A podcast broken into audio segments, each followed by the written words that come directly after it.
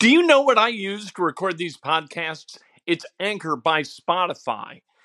It's the easiest way to make a podcast with everything you need all in one place. Let me explain. Anchor has tools that allow you to record and edit your podcast right from your phone or a computer. It's all really, really easy. It's all really intuitive.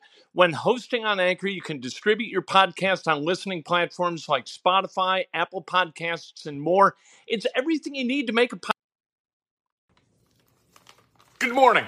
Welcome to Breakfast with Kent for Tuesday, August 17th, 2021. Brought to you by the great people at today's dentistry. Dr. Mike O'Neill, the best dentist in the world. My dentist the last 28 years. I know a few things about sports and a few things about dentists. Dr. Mike O'Neill, I recommend him highly. Call him 317 849 2933. If you like the video, hit like. Nice. If You like the audio, hit like. What are you going to do? Uh, let's talk about the Colts. Frank Reich spoke to the media yesterday. What did he say? He said that Carson Wentz is on track. On track toward what? He wouldn't say.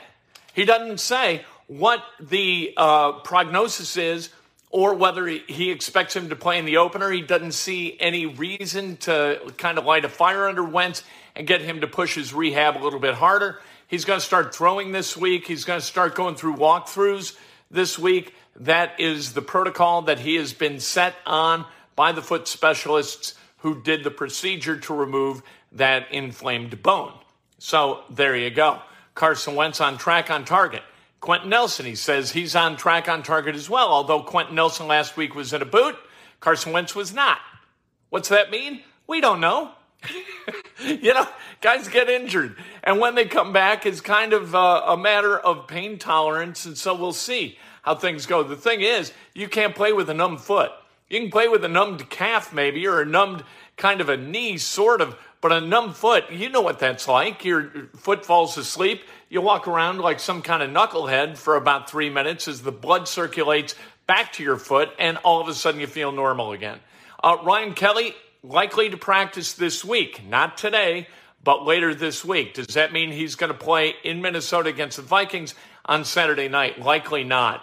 Uh, they plan to stick with the quarterbacks they've got, which is, of course, what Frank Reich, Chris Ballard would say, or Jim Irsay as he spoke during the TV broadcast on Sunday, until they make a deal for another quarterback. They're not going to say, yeah, yeah, we're hunting around for another quarterback.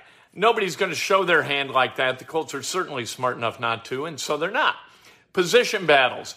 At the Sam position, you've got Zaire Franklin, who's on the depth chart as a starter, but EJ Speed has really shown out during camp. EJ Speed has filled in for Darius Leonard during workouts and has looked really, really good and projects to be a reasonably competent Sam linebacker.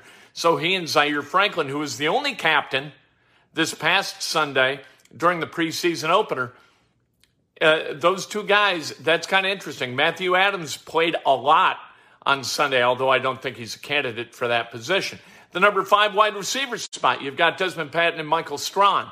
With the offensive line woes, Eric Fisher on the shelf at least right now, Quenton Nelson on the shelf at least right now. You know what? You might have to keep an offensive lineman, an extra guy. So does that mean they will not keep a sixth wide receiver? They usually don't keep a sixth wide receiver. Is Jordan Wilkins going to make this team as a fourth running back? You know Jonathan Taylor, Marlon Mack, and Nyheim Hines are going to make the roster. What about Jordan Wilkins? Keeping a fourth back is a luxury that the Colts may not be able to afford. And Jordan Wilkins didn't look real explosive on Sunday. We'll see what he looks like this Saturday against the Vikings. There are going to be some tough cuts. At the defensive end position, who's going to start? I don't think it matters. You've got Kwity Paye, you've got uh, Kemoko Turay, Ben Banogu, Al-Quadin Muhammad uh, Tyquan Lewis. You, you got other guys. How many are going to make the roster? All those guys, I think, are going to make the roster, but who's going to start? It, it, really doesn't matter. I think you're going to have Kwity Paye and Kemoko Turay, but it could be Tyquan Lewis. All those guys are going to rotate and they're going to play periodically. So, yeah, they're position back. And how about cornerback? TJ Carrie, that injury, if it's long lasting, that may have saved uh, Rock Ya-Sin from being cut because Rocky Ya-Sin, I'll tell you the truth, Sunday he didn't look good in the way that Matt Eberflus wants guys to look good. Once that ball is caught, you have got to pursue the ball, right?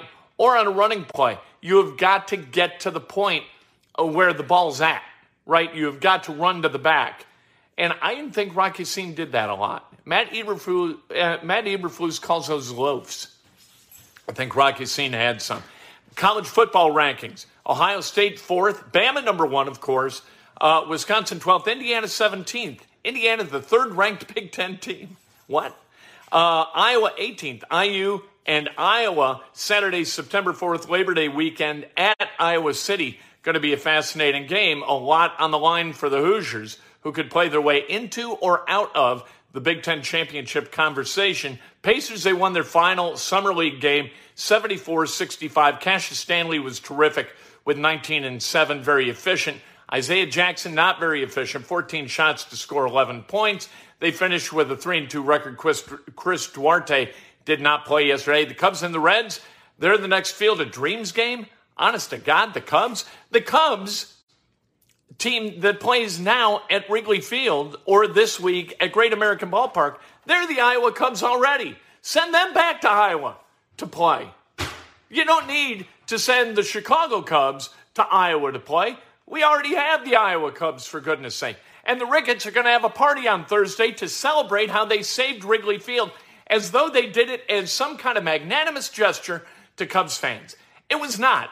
It was a cash play. You know how many Cubs fans would go to Schaumburg Stadium to go see the Cubs? None.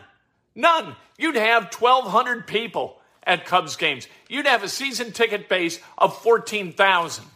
People go to Wrigley Field because of the memories that they have from when the Wrigley's owned it, the Tribune Company owned it. That's why they go to Wrigley Field, for God's sake. It's a generational kind of a, a hallmark, a hallowed place where people visit the echoes of their previous generations. That's what Wrigley Field is. The Ricketts know it, but they're going to put up a plaque celebrating themselves as the people who saved Wrigley Field. These people are, are without shame. My God. And the Cubs, of course, they lost last night 14 to 5. The Reds scored eight in the bottom of the seventh. Cubs now 52 and 69. It's pathetic.